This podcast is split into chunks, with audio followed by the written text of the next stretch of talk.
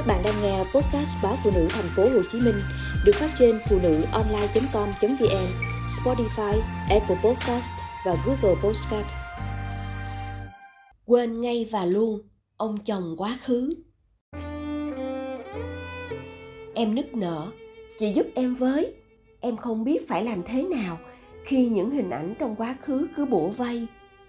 Em không yên được mà nấu cơm, không yên được mà chơi với con không yên được mà nói chuyện tử tế với chồng.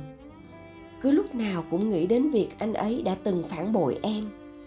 Ngay lập tức, em hóa thành quỷ dữ. Em quậy tung nhà luôn chị ạ. À. từ mắng chồng chửi con. Rồi thấy cái gì, ngứa mắt, là ném luôn mới hả dạ. Em thấy sống như thế này, thật không bằng ly hôn. Nhưng chồng em nhất quyết không chịu nhưng hiện tại chồng em đối với em thế nào? Tôi hỏi. Em kể, chồng em sau khi bị em bắt quả tang, ngay tại nhà nghỉ đã hoàn toàn thay đổi. Nếu so với hai năm trước, thì bây giờ chồng em không khác gì đã tiến hóa một trăm lần. Anh đi làm đúng giờ, nhưng về nhà rất sớm. Tối về tự động giúp vợ dọn dẹp, rửa bát, chăm con đêm về lúc nào cũng quay qua rủ rỉ với vợ. Chỉ hiếm lắm mới đi nhậu nhẹt cùng bạn bè. Hoặc có đi, cũng nhắn tin xin phép cẩn thận, luôn tự động về trước 22 giờ.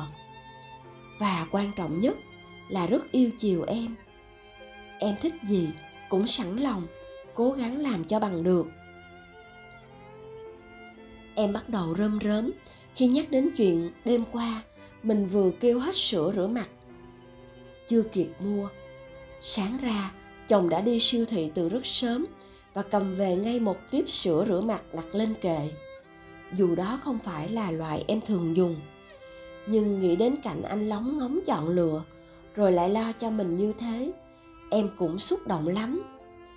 Có mấy lần đi làm về, biết em đứng nấu bữa tối mệt, anh xách về một cốc trà sữa, rồi mang giấu trong tủ lạnh vì sợ bọn trẻ con thấy xong anh đuổi con vào đi tắm, để được tặng quà cho vợ. Có những buổi sáng, chồng còn làm em thót tim. Khi ngồi yên ngắm em, đợi em mở mắt, thức dậy chứ không gọi. Em nói những chuyện như thế diễn ra nhiều lắm. Em cảm nhận được sự cố gắng của chồng. Nhưng chuyện cũ, em không quên nổi. Khiến em xúc động trong giây lát, rồi lại thấy mình dễ dãi quá em bắt đầu suy diễn rằng những gì chồng đang làm chỉ là giả tạo. Đó hoàn toàn không phải tình yêu, mà chỉ là sự ăn năn, hối lỗi.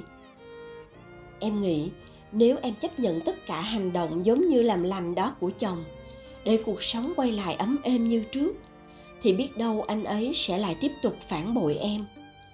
Nên dù chồng em có khẳng định trăm lần rằng anh yêu và thương em thực sự em cũng gạt đi.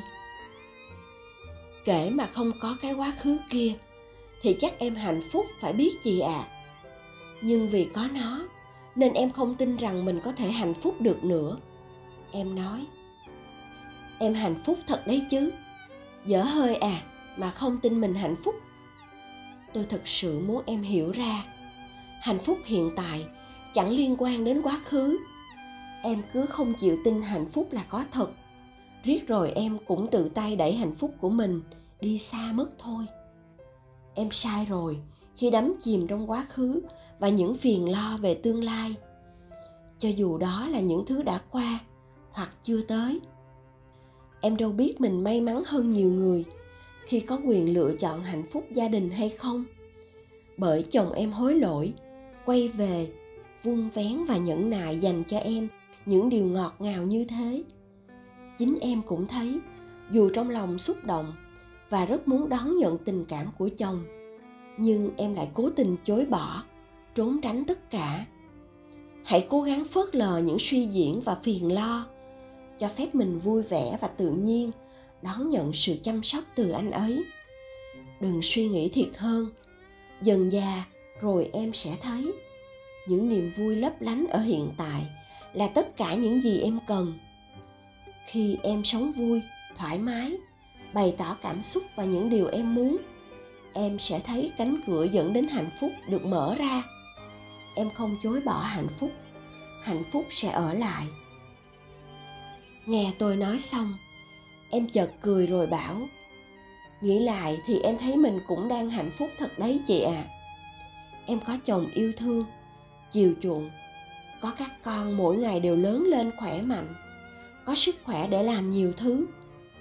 Tự nhiên, em muốn cảm ơn anh ấy vì những điều anh ấy đã làm cho em. Có lẽ em nên gửi một tin nhắn chị nhỉ nhìn ánh mắt lấp lánh của em, tôi thấy như mình đang đứng trước một cô học trò thông minh nhanh trí. Nhớ lại 10 năm trước, tôi cũng đã từng như em bây giờ, cũng đã từng trầm cảm đến mức muốn tìm đến cái chết và không tin rằng một người từng bị phản bội thì có thể hạnh phúc tiếp được. Nhưng rồi khi thoát ra và tìm lại được tình yêu với cuộc sống, tôi chợt hiểu rõ ràng một câu ngạn ngữ đã từng đọc. Nỗi đau sẽ không mất đi, nhưng chắc chắn nó sẽ trở nên dịu ngọt vào một ngày nào đó. Thật tình, thời gian sẽ biết cách giúp cho những vết thương lành sẹo. Việc của mình là hãy tin dù có chuyện gì xảy ra mình cũng xứng đáng với hạnh phúc.